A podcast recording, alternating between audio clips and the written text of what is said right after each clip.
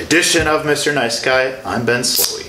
Today, the show got folk singer songwriter uh, who just dropped a new album. It's called Moondog uh, this past year. Um, it's really good. Go listen to it. And uh, he has been uh, uh, out here in the scene uh, for a long time. Uh, his first album came out, what, 2010? Uh, first one, 2010. Yep. Yeah, so Yep. Been running uh, albums uh, for a decade now, and uh, he's going on tour soon. We're going to talk a little bit about his artistry and uh, why he does what he does. So, Joseph Huber, welcome to the show. What's happening, Ben? Good to see Thanks for having me, buddy. You bet. Uh, cheers to a good show. Cheers. Yeah. All right. I'm glad I went home and changed before I came to this because I would have come here straight from the shop with like, Sawdust everywhere. and it was like a just a Packers sweatshirt from Target or something. Oh yeah, right, right, yeah, sure. Hey, well, I mean, I've done the show in my pajamas. So, All right, cool. Yeah, so I mean, the fit like really uh, it varies. So, All right, cool. But you, you look great. Thanks. Yeah. Thanks. Yeah, um, yeah, man. Uh, so yeah, how was your day? What'd you do? Um, I woke up pretty late, uh, but what did I do? I went and ate at Shahrazad, and then I went to the shop. I was working on a coffee table for a buddy today, so that's what I've done essentially for the last couple hours here before this. So, sucking sawdust, that kind of stuff. Right, right. And uh, how did it turn out? Pretty- Well, I I did the uh, you're supposed to measure twice, cut once. And I definitely did uh, one cut today that really set me back pretty much an hour. So uh, an hour just uh, redoing one Oh, piece. Uh, yeah. So it was a little bit of a bummer today, but uh, still work was work was accomplished at least. Good, good. Yeah. Yeah. I know when you're a carpenter, uh, you're you're working with a lot of like geometry and shit like that, aren't you? Yep, a little bit. Yeah, I wouldn't be good at that. No, I'm, I'm not great at like making like you know writing out the plans beforehand either. I'm just pretty much just like it's in my brain and I just do it, and uh, it's step step by step, piece by piece as I'm making it. So, um, I just did a some projects for a buddy of mine who I actually had to like draw like mock-ups and things like that and draw it out. And to me, that was like it was just like stressful for me. Just be like, I just want to start this because everything else I do is just kind of just me going here. I got some. I got this wood. Let's just start and see what happens. You know. So- So that's usually my process. Pretty uh. Well, good. Well, I'm glad you you you, came here looking like a real Wisconsin uh, gigging Hell yeah. musician. Totally. I suppose so. Yeah, totally. Uh, yeah. Also, uh, I actually used to live across the street from Shahrazad. It's underrated. Okay. It is underrated. It really is. Yeah. Because every time I go there, it's usually me and one other table. Like every single Yeah, time. that's I have no idea what's going on. Yeah, I mean it's it's a it, it is a gem of the East Side for sure, and it's so overlooked in that concentrated area with like Oakland Gyros right there, and um, you know the, the the the new wing spot and like the Yeah. Blaze Pizza. But Shahrazad is a fine establishment, great Middle Eastern food. Yeah. go have it. Yes. And the other shawarma place right next to it too. Yeah. Essentially one block over. Yeah, shawarma Across house. From Walgreens, across from Right. Walgreens. Yeah, there's there's a lot of that going That on one's me. fire So, too. yeah. that's what I ate all through college for sure. Um, yeah, well, uh, what we talk about on Mr. Nice Guy, we talk love and fear, passion and creativity. And I, uh, I've known of you for a long time, uh, for uh, basically since I started covering for Break and Entering. I kept saying Joseph Huber, like your name would pop up on, you know, social media and stuff. And then I finally, I was gonna actually go to your. The Anodyne show that you just did two days ago, um, but I found out you were playing for our good friend Nick Lang's birthday last month. Shout out Yep. to Nick Lang, uh, along with Derek Pritzl. also, Yes. shout out to Derek Pritzl. Of course.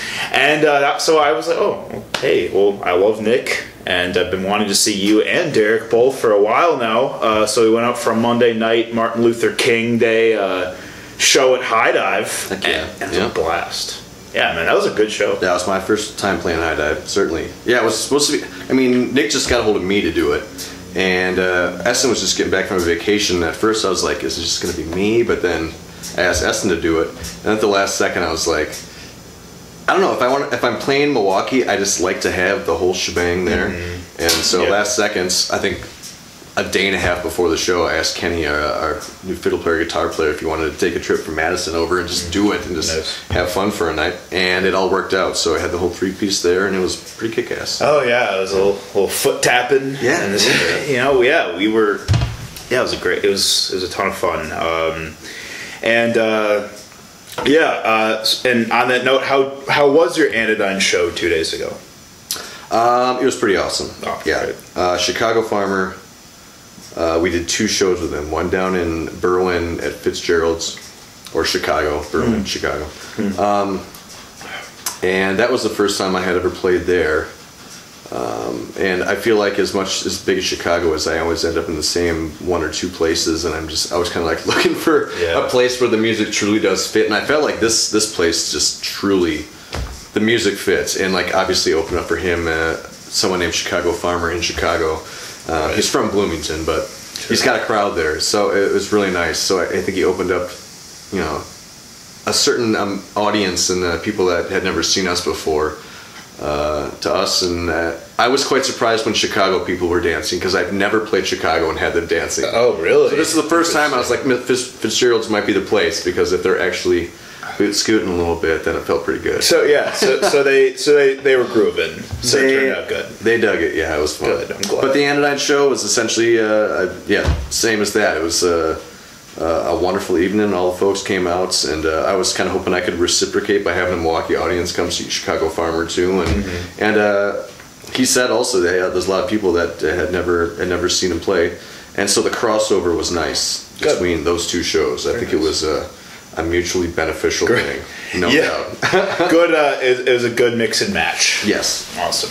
Yeah, he's got a great stage presence and banter, and he really just. Uh, I, I, I mean, I've seen him play ten to twelve times, Wow. and either he's got some some sort of new thing that just makes you laugh your ass off, or it's the same thing that you've heard before, but then you forgot about it the right time, and you're like, oh, that's right. So you find yourself laughing. I'm like, oh my god, how many times have I laughed at this joke, and it still Oh, works. yeah, totally. That's it. I mean, I He's just got it. yeah. Right, but you know, I feel like I laugh about like a lot of the same shit constantly too. Like that, I Yeah. feel like my friends and I we, we rehash the same like ten jokes that we have for like Yeah. the past five If you drink enough Hamm's, you forget it, then it comes back up, So- and it's funny again. It's yeah, it's dude. Like I'll be laughing to shit like like by myself, like when I'm in the shower. You know, I'll just start mm-hmm. chuckling. I'm like, this. It's so stupid. Like sometimes it can be just so ridiculous, but it just it, a lot of it is the timing. You know, Oh, yeah. timing's everything. He's got a yeah. Chicago Farmer has like a strange, uh, very nice deadpan. Yeah, But yeah, yeah. But That's the best you- part. Makes you bust up though. Yeah. totally, man. Yeah. So I guess uh, yeah, uh, I'd like to take it back and. Uh, I want to hear a little bit about your own musical background. I want to hear when you started playing music as a creative outlet for yourself growing up. Okay. Where are you from, first of all? Um, New London, Wisconsin. Okay, sure. Uh, so I started playing music. Well, I started with piano when I was very, very young. I, I don't think. Uh, well, my grandpa was a piano player, and uh,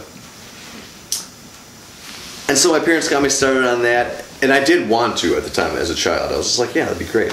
Um, and then started it, and I think I did four years of that, and realized after four years, I was like, I'm not advancing because I don't want to. It's just, it's not my instruments, and I was by, the, by that time I was you know uh, fourth, fifth grade, and was just like I'm just gonna buy an electric guitar, and this is just what's gonna happen. So I started out on an acoustic guitar that my dad stringed up for me for a Christmas present, but then within you know six months I had an electric guitar, and was doing you know, probably writing songs by the time I was in fifth and sixth grade, trying to write my own punk rock songs inspired by, you know, Green Day, Rancid, and whatever Right. else I was listening to at the time.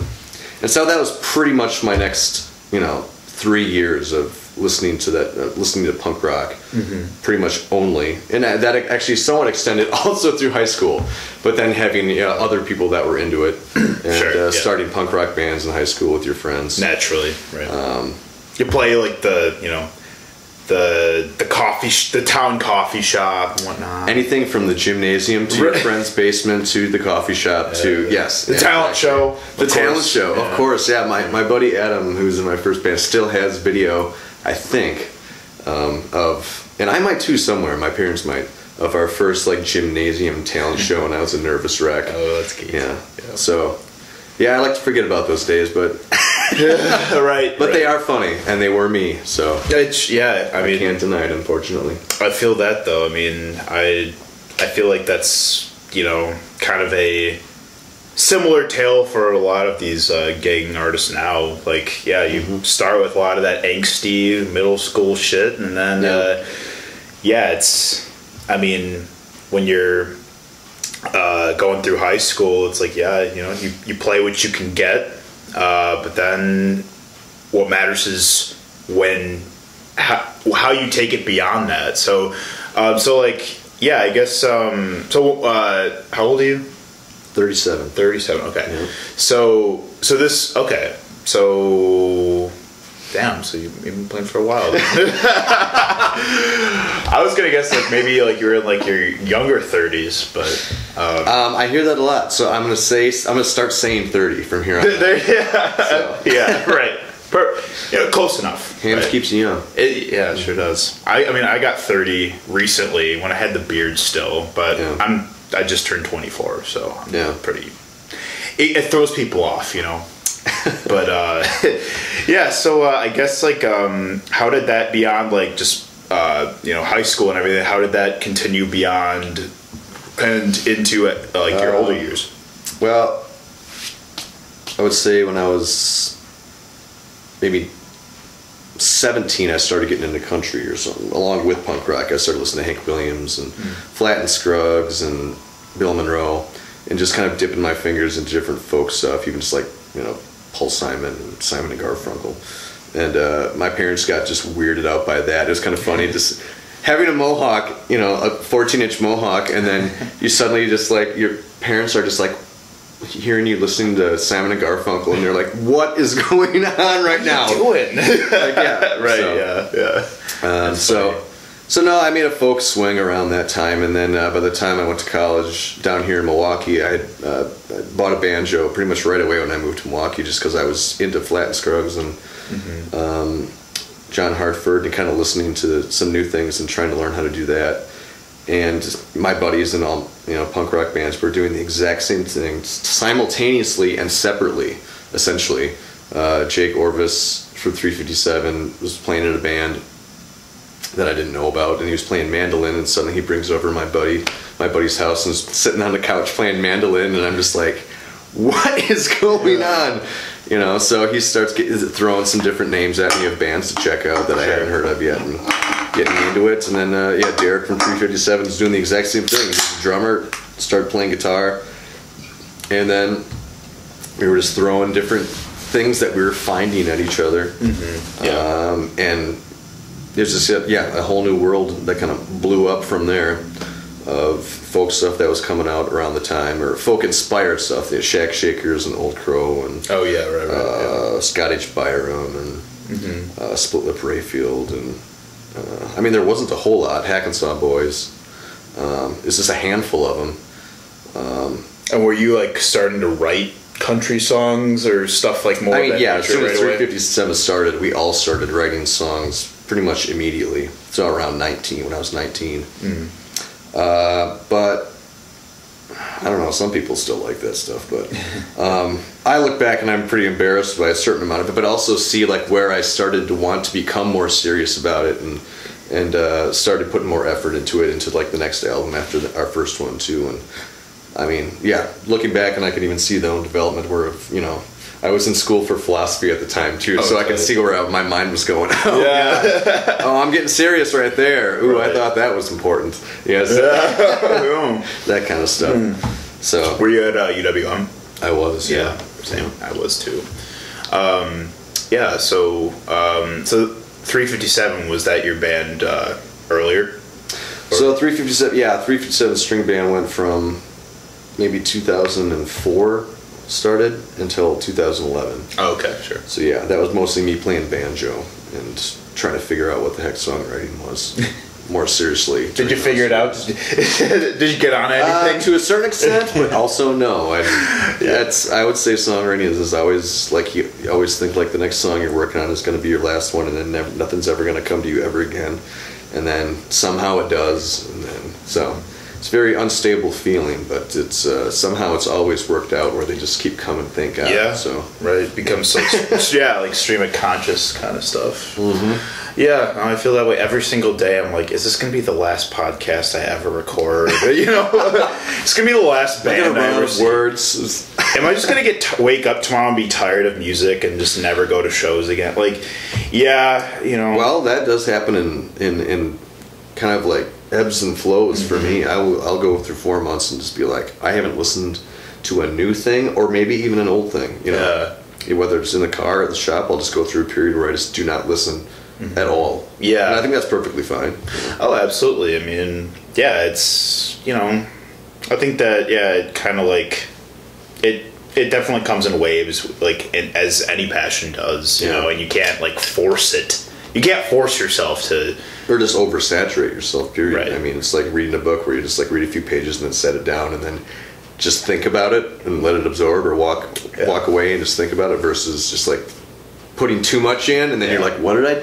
What's happening? What did I read? Yeah, right. Which yeah, like I don't really read books, and I haven't read a book in a long time, and that's because like I never absorb as I'm. I'll find myself like reading over the same exact page like five times because my mind is just like my mind will just completely like go in. It, like it just Is that diagnosed or is that, uh, yeah. or is that just a modern thing? Oh. It's like a generational thing. Oh, I. I'm, I'm sure it's a mix of both. I mean, I do, I do have like, you know, like I, I struggle with like staying focused all the time for sure. no, But- I agree. I same here. It happens. Yeah. I think it happens to everyone to a certain extent. Oh, no doubt. totally. So how did so like from your band and transitioning into your solo stuff? Like I guess like what like what I guess like what happened with like the when the band like ended and I guess like uh yeah I guess like what made the band uh, disband?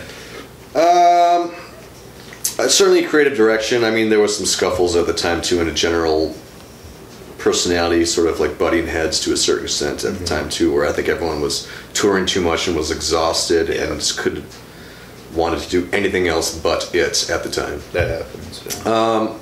But I, I mean, I, I guess at the time I was definitely thinking I wanted to do something different because, I mean, 350, 357, it was very. I mean, I guess we could have done anything with it, and it, and it had become whatever we just started writing, period, and have just become that. Mm-hmm. But it was like you know, we, three albums, and our we were writing our, or finishing up our fourth album at the time that never came out. But I mean, I felt like it was somewhat constricting in terms of the writing, where I wasn't writing the songs like I was writing not what I would write. I was writing what I thought 357 was supposed to be. Mm-hmm. So that was not exactly creatively fulfilling as much as being like, well, I can't keep doing this because I'm just writing what I'm just trying to write something that's no longer coming in a certain way yeah. versus just writing. Yeah, yeah, for sure. That makes Yeah. sense. Yeah, where it, it becomes like a the sort of thing where like, you know, your your heart wants to write in a particular direction that might be a little it might just deviate from what you think it's going to be or you, Yeah, I mean, you can't really call it totally sincere anymore. yeah, for sure. you know and that's always kind of been a a thing for me where i'm just kind of like i'm not going to be able to keep doing this if i'm not feeling forcing. Like looking back at my own work I'm like what did i do? Uh, how, how am i writing? What am i writing about? And it's kind of like you're trying to rehash a lot of the same old ideas and things where um, i don't know it just felt like a very structured limited things that would have been accepted for either within the band or by the fan base. Mm-hmm. Where I'm just like, am I going to write a whole album that's just going to piss off my fan base, or am I just going to go off and just do what I want to do and just leave yeah. this nice, safe and sound over here as 357? These nice compact Yeah, albums yeah, that totally. we were all into doing the same thing. It really did make perfect sense, mm-hmm. and now it's just really doesn't. You know? Yeah, totally. So, um, so I mean, uh, the last uh, in the last year, you know, I've uh, covered a handful of like country, honky tonk, you know, folk stuff. Like, you know, I uh, Beaumont was in town this week. Did you get to see him? I did not see him. No. Shout out to Beaumont. Great. I love that dude. Uh, yeah, he was in town this week. Uh, I had him on the show uh, right before he left, and I asked him because like he was one of the like he was probably like the f- one of the first like country honky tonk sort of artists I ever covered for Breaking and Entering, and I asked him like, what are some good country bands? Um, and you know, he mentioned like Buffalo Gospel, Long Mama, Hughes Family Band. Like, These are all the names that I would name. yeah, I was gonna. So like, If I was gonna have like what local bands, like you just named them, Right, yeah. Derek Pritzl, on Derek top of that, Pritzl, but Long. Mama, and Buffalo Gospel, yeah. Yeah, so I guess like when 357 was still a band, like was like the presence of like that kind of music, that kind of that flavor of music, like was it there in the capacity it is now? No, no. I don't think so. Hmm. Um, there was, I mean, we were influenced by like when we, when we were starting. It was like bluegrass bands up north oh yeah. that helped us out. That were throwing festivals and you know, that were more like bluegrass and uh, string band oriented, Mm-hmm. like uh, Art Stevenson and and Sloppy Joe had been around in Wisconsin. The Horseshoes and the hand grenades didn't start until what? I mean, I remember hanging out with those guys when they were super young in Stevens Point in college. Oh yeah. Um, What's that bluegrass festival they do? Isn't it like Blue Ox or something? Isn't Blue Ox is another a big one up there. Yeah, yeah, Yep. yeah, yeah. I've heard it's really fun. Um, it is. Yes. Yeah, it's a blast. Tight. It's an amazing setup where where where it is. Mm-hmm. Yeah. Sure. Um, I'm trying to think of other bands that were around at the time. so it didn't it, it didn't have as big of a presence as it has now in Milwaukee. um, I don't think that anywhere. I don't know. I said yeah, right. I know what Um, you mean. just the way the this thing called Americana has morphed into like essentially like you know like fucking 80% of the bands out there are somewhat Americana or something it seems. It's strange because yeah, when we started it just wasn't thing. Yeah. It doesn't seem like it. Uh, I I kind of live in a hole in my head all the time, so maybe I was just missing it. But I mean, I just don't feel like it was anywhere near what it is now. Oh, damn. Because Well- those poor bastards were a band from Madison that we played with all the time. That was a gothic country band. That was our Uh-huh. buddies of ours that was kind of doing something similar, mixing this kind of like yeah gothic, but also country at the same time. Uh, but it was pretty limited at the time. I, I, really do think Yeah, there's definitely like in terms of things that we were influenced by. You know, Yeah, I mean, there was a lot of. Uh, I know there's a lot of fusion stuff that goes on these days. Like I know, uh, do you know Resurrec- Resurrectionists? It's uh, Joe Cannon. Resurrectionists? Yeah, Yes, it's Joe yes. Cannon's new Yeah. band, uh, but they're like doing like some kind of like doom country music right now. And it's pretty cool. Like, and I think that that's kind of just the direction music, you know, goes in general. Is that it becomes a lot of fusion based stuff, taking elements from you know, yeah. all, all kinds of different uh, scenes and whatnot. No, I mean it's uh, like when I try. I mean, I listen to a lot of still like old standard like uh, you know, George Jones things, and I have songs that I write that are pretty damn good songs. I think that are Oh, yeah. they might they're just classic country songs, but I, did, I never like release them. Yeah. because it seems weird because it, it automatically seems throwback, Mm-hmm. and we live in such an eclectic musical world where to, to really do something that is very precise and of a time in a very specific genre always seems like like when I hear bands that are very much like holy shit this is just straight up early 70s country it seems like I don't want to judge but it feels like it's this like dream like throwback thing that is always like I don't want to I don't want to use the word insincere but I'm always just like it's just what do you want to do like derivative. yeah, I mean, it's Yeah. like I'm just like, what else is in there? yeah, what do you want to yeah, do? Like, totally. yeah, Yo, oh, yeah, absolutely. No, I, I totally agree, and and I, I, I mean, you could say that about. there's just too any- much else that's happened in the world. Yeah, yeah, And, and, right. and how human beings have socially changed and everything that like to do that feels like you're restricting something within you for the purpose of or, right. you know we have to. We naturally evolve from like the purest barriers of like, and that's why I think like you know, I mean, I say all the time, like I think genres are dead at this point. I don't believe in them. I just think that like you can. they're consider- pretty hilarious. I mean, Right. the genre is the the band is the genre at this point. Right. Yeah. Yeah. Exactly. And But but like but, but that's a good thing. Like because it's you know genres really just imply barriers. They imply categories, and I mean, I I wholeheartedly believe that like you know bills in not only our own city but like on you know Friday night you want to see live music at your local dive. Like if I were to go to Bremen and I wanted to catch a show, like Bremen's actually happens to be really good at doing this, but like a lot of mixed jo- like mixed stuff. You know, like where each band is you know completely different.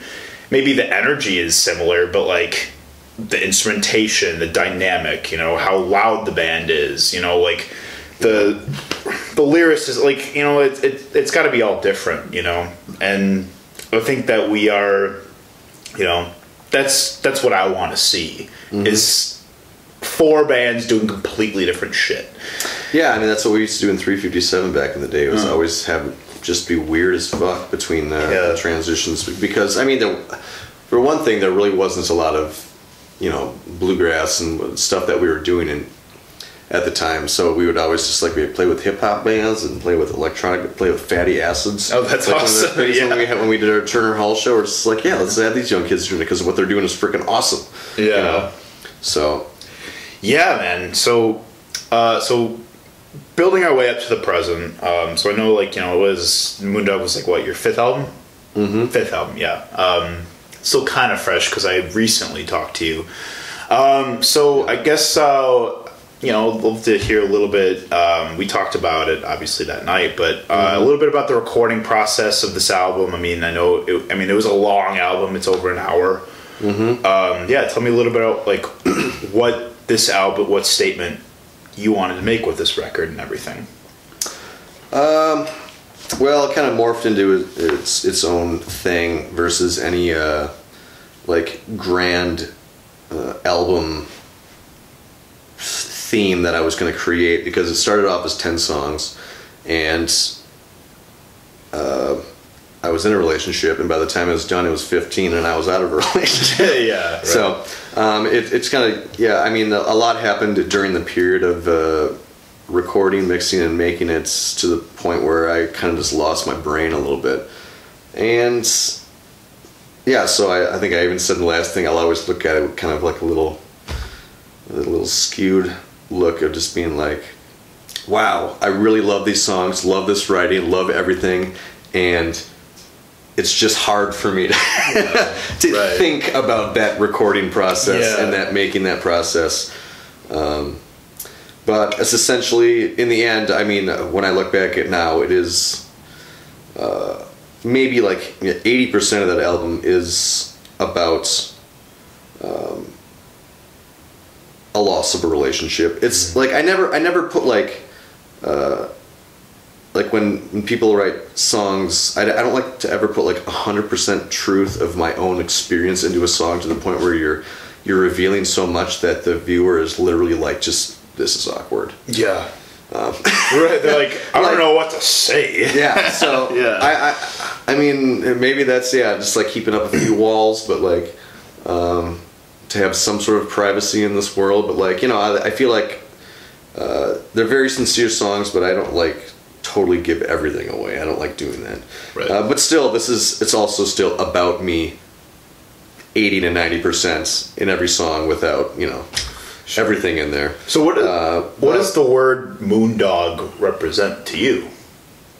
Oh well, I, well, it's uh, what it is is like a refraction of light that comes off the moon. It's actually just like a, Oh. more of a phenomenon, like a oral or An optical- lunar phenomenon. Okay, sure. Okay. So, but I kind of just like skewed that a little bit and just essentially made it more of like a, just like a howling at the moon sort of thematic thing of just like this that song is more about a person going on tour where they're sort of like this become that sort of werewolf of what you are when you're on tour and you're just lose your shit and you embrace that night lifestyle so that kicks off the album Yeah. and then every other song is essentially downhill from there yeah. So of what what comes from leading that lifestyle. Yeah, well, yeah. it's the uh, I would say to a certain extent that the flow of the album goes from yeah that sort of high mark and then ends with you know over the album you see like uh, the troubles that evolve from it and at the the last song pale lonesome rider kind of being the conclusion. And the wild swans of Coole uh, the, uh, second last song is a, a yeats poem that I just thought nicely expressed what it meant to be sitting and kind of feeling like uh, seeing these swans fly away Mm-hmm. and still have this passion in life while you you've seen them come and go every year and they still have this passion within them and they've left and maybe you still don't have the same passion in you anymore Mm. and then ending with truly on your own That's so harsh. it's a little it's a little depressing that you know? harsh. well, there's one song I'm I because I like was listening to it before you got here, and there's one song that like particularly like I really liked, and that was "I Wonder Where You Go." Mm-hmm. Man, that song like that's some like tearjerker shit, dude. Now, is it I wonder where you go or where you said you would be? 'Cause some Um, people screw them up. Or, Like, it was "I Wonder. Where You okay. Go." Yeah, it was. yeah, yeah, yeah. Some people get them confused, including everyone in the band for the first six months Right. of learning. Like, which one? Wait, which one are we doing?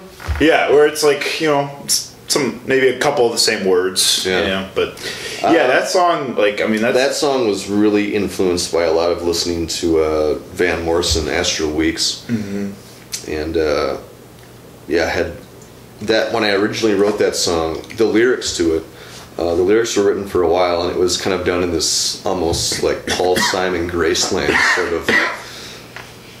A lot di- different beats. It was a little bit more upbeat, and then the song was completely different. And then uh, I scrapped it. and I threw it away, and then uh, ended up taking some of the lyrics, adding to it, adding new lyrics, kind of moving it around, and kind of doing it in this vein of yeah, just just getting obsessed with Van Morrison Astral Weeks for a certain amount of time, where I was just like, well, let me just try out this this sort of uh, you know this uh, the snare, like hitting just the whole thing is just riding this riding the uh, or hi hats, riding the hi hat and uh, just building building it around that, and then adding kind of these like little symphonic little violins in the left stereo over here, and and uh, yeah, just like after examining kind of some of the recordings and on Astral Weeks and trying to figure out what was going on there. But obviously, this is my own bedroom recordings doing this, but uh, that was definitely influenced by that sound and.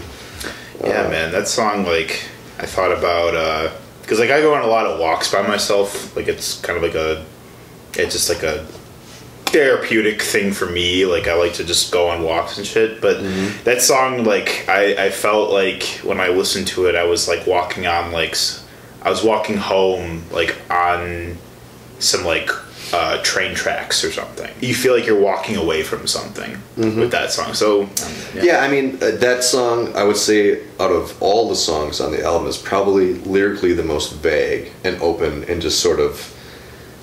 I get the feeling, but I don't know exactly what's going on. But you can sort of, you know, put anyone can put their own individual circumstance into Oh, that song because it's pretty vague. But something's being lost. Yeah. there you go. Yeah, exa- Yeah. like and that's that's the beauty of interpretation. Yeah. Yeah, so um, so yeah, I, I know that you said that you're already working on new stuff. Uh, You've uh, you got some plans for the summer. You know, obviously you go on tour next week or next month. So yeah, tell me a little bit about what you're working on now. Um, I started recording January 1st of this year, but I mean, it's recording for me isn't exactly like, all right, two weeks and this album's going to be done. We're going to be, you know, it's always like, well, we'll get it little by little, figure it out what we're going for. So started off with about eight songs, and I think I've whittled it down to six at this point that still need to be expanded upon. And so there still does need to be other songs written and worked on to add to, to add to this one but we're getting there. We're getting there. I really would like to have an album out by uh, this summer in August, and uh, that's a lot of work to do to get that done right Yeah. now. Um, so we'll see if that actually happens, or you know, everyone's got big plans, but doesn't always work out, and it could be the next year. But I would really like to try to figure out how to get another one out this year, just due to you know the world's impatience and my own and my own impatience. So. Certainly. We shall see. We shall see.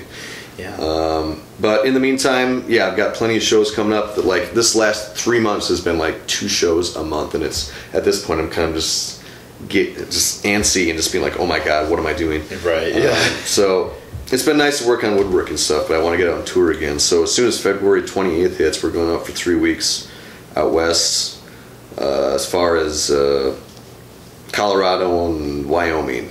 Wyoming, Casper, Wyoming is the farthest westward. Yeah, yeah. I think So- you. I think you mentioned uh, when we talked about. Yeah, you're like, kind of, you're doing a little sort of like a Midwest Western, loop. Middle Western, yeah. Yeah. Yeah. Middle Earth. Middle Earth, Yeah. certainly. right. Yeah.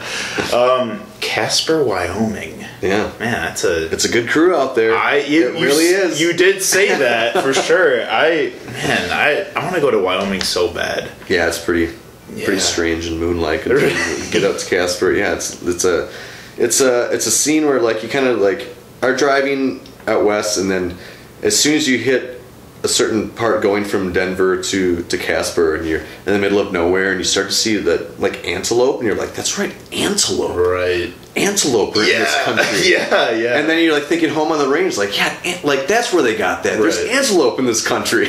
Right. It's weird. dude, these things roam.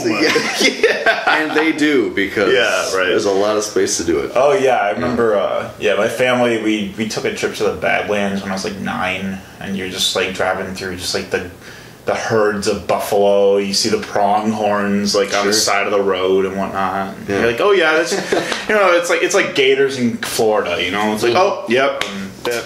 Well, uh, that sounds like a lot of fun, man. Uh, Yeah. Now we got another South one lined up in May that I'm about to announce uh, the next couple days, but it's Right. also booked. But yeah, going down to Nashville and Asheville and other places, uh, Atlanta, and things like that in May. So um, probably for another three weeks, I think, on that one too in May. Nice. So yeah, I'm excited to be doing it again after just like uh, last year. I think we were down to 60 some odd shows after I think doing 100 or more shows for like four years straight, and then 60. Yeah. and I was yeah yeah li- lineup change and uh, other obvious personal circumstances of my own Right. that led to uh, uh, music not exactly being at the forefront for a little while, which is going to happen in life. Certainly. Oh, totally. Yeah. So, but yeah, after you know, um, a rough little jaunt, a little period. Now we're kind of back at it again, and uh, our our new fiddle player Kenny uh, from Anson, who plays electric guitar too. He's going to come out uh, with us on all these, and I'm pretty stoked about it because it's just kind of added a whole new dimension and element to the to the live sound on stage. That's you know. People love the fiddle, and usually Yeah. I'm love having a fiddle in every single song, but having electric guitar has just kind of been fun and exciting for me to kind of hear that again. Cool. Yeah. Yeah. Have you um since you've been doing solo stuff, uh, have you always been sitting down? I freaking have. Yeah. You freaking I- have. Yeah, I, I was really trying to get away from it for a second to, to and, and expanding upon it, but it never happened. And I- I'm fine with it because, frankly, having that control in my uh, in my hands is sort of so comforting and amazing, and to be able to control the the the beats. Me and Essen are locked in on our, our hits that we do that have just become natural after a while that we know exactly what each other are going to do. Mm-hmm. And uh, I mean, uh, certainly that could be possible with getting Yeah. a drummer and, and bringing everyone up to speed Yeah. And teaching him four years worth of. Uh, you know dynamics between the or five years worth of dyna- dy- dynamics between the two of us um, but I have just never been able to truly relinquish that control ever. And the idea of being able to set the pace every night and, and s- is depending on my mood and switch up the set list and just be like, okay, now we're gonna do this quick, or I change my mind. It's like, you know, it's all happening in my head at the time as it's happening versus like we got the set list, everyone's gotta plan it out, we gotta play, we gotta play it, and then mm-hmm. I don't know. So it adds a dimension of excitement for me every night. Going, I don't know what I'm gonna play. Maybe, maybe I'll do this now. Yeah. Maybe halfway through that last song, I went, ooh, we're gonna do this one quicker, and then just start it. You know. Yeah. So this feeling of just a certain flow mm-hmm. that becomes really nice when the control of the percussion and the lead is somehow just in your hands directly. Um, Some spontaneity. yeah. Yeah, or I'm just a control freak. Yeah. But it feels nice. I like that. Good. Good. Awesome, man. Well, uh, and that sounds all great. Uh, exciting to, you know, uh, uh, that you're going on the road uh, multiple times the next couple months, and uh, quite frankly, uh, you know, I just can't wait for the next one for sure. I'll try to make you not wait too long. But Oh man, I can't promise anything anymore. I'll be I'll be sitting here drinking Hamm's, dude. All right. I'll just be I'll be here. oh man, I'm gonna think about when I'm driving. I'm like, oh man, he's waiting. Yeah. He's waiting. I was, you know, that's all I do. Poor guy. That's all I do. All right, Joseph Huber. Uh, man, feeling good after that Hamm's. I, feel great. uh, yeah, yeah, man. It was great to talk to you about your artistry, about your new album, about uh, your music, old and new. Uh, yeah, dude. Thanks for stopping by and everything. Thank you for having me. You bet. So uh, as we close out, Joseph, tell me what keeps you up at night. What keeps me up at night? Yeah. Um, sleep paralysis. You know what that is? Oh, Do yeah. You know what happens? I actually- the fear in you of sleep paralysis of the of the chance that you might have it that night. Oh, yeah. I, I actually I've never I've never experienced it, but a lot of my friends have, and from what I understand, I mean I know that like people make memes about it these days, but that would be terrifying. Yeah. Let's not talk about it. We'll we'll not do. Well, we don't have to go any farther than that. what uh what puts you to sleep? Um, making sure that my cat is cuddled in my arms right here, ever so gently. Oh yeah. Oh, so you Perfectly. you are as as well. Where I lift the blanket and then he comes in, and then we're good. Oh, that's lovely. Oh, we love to see it. We love to see it. Thanks for being on the show, man. Cheers, man. You bet. Moondog streaming everywhere. Thank you for watching, Mr. Nice Guy. We'll see you next time.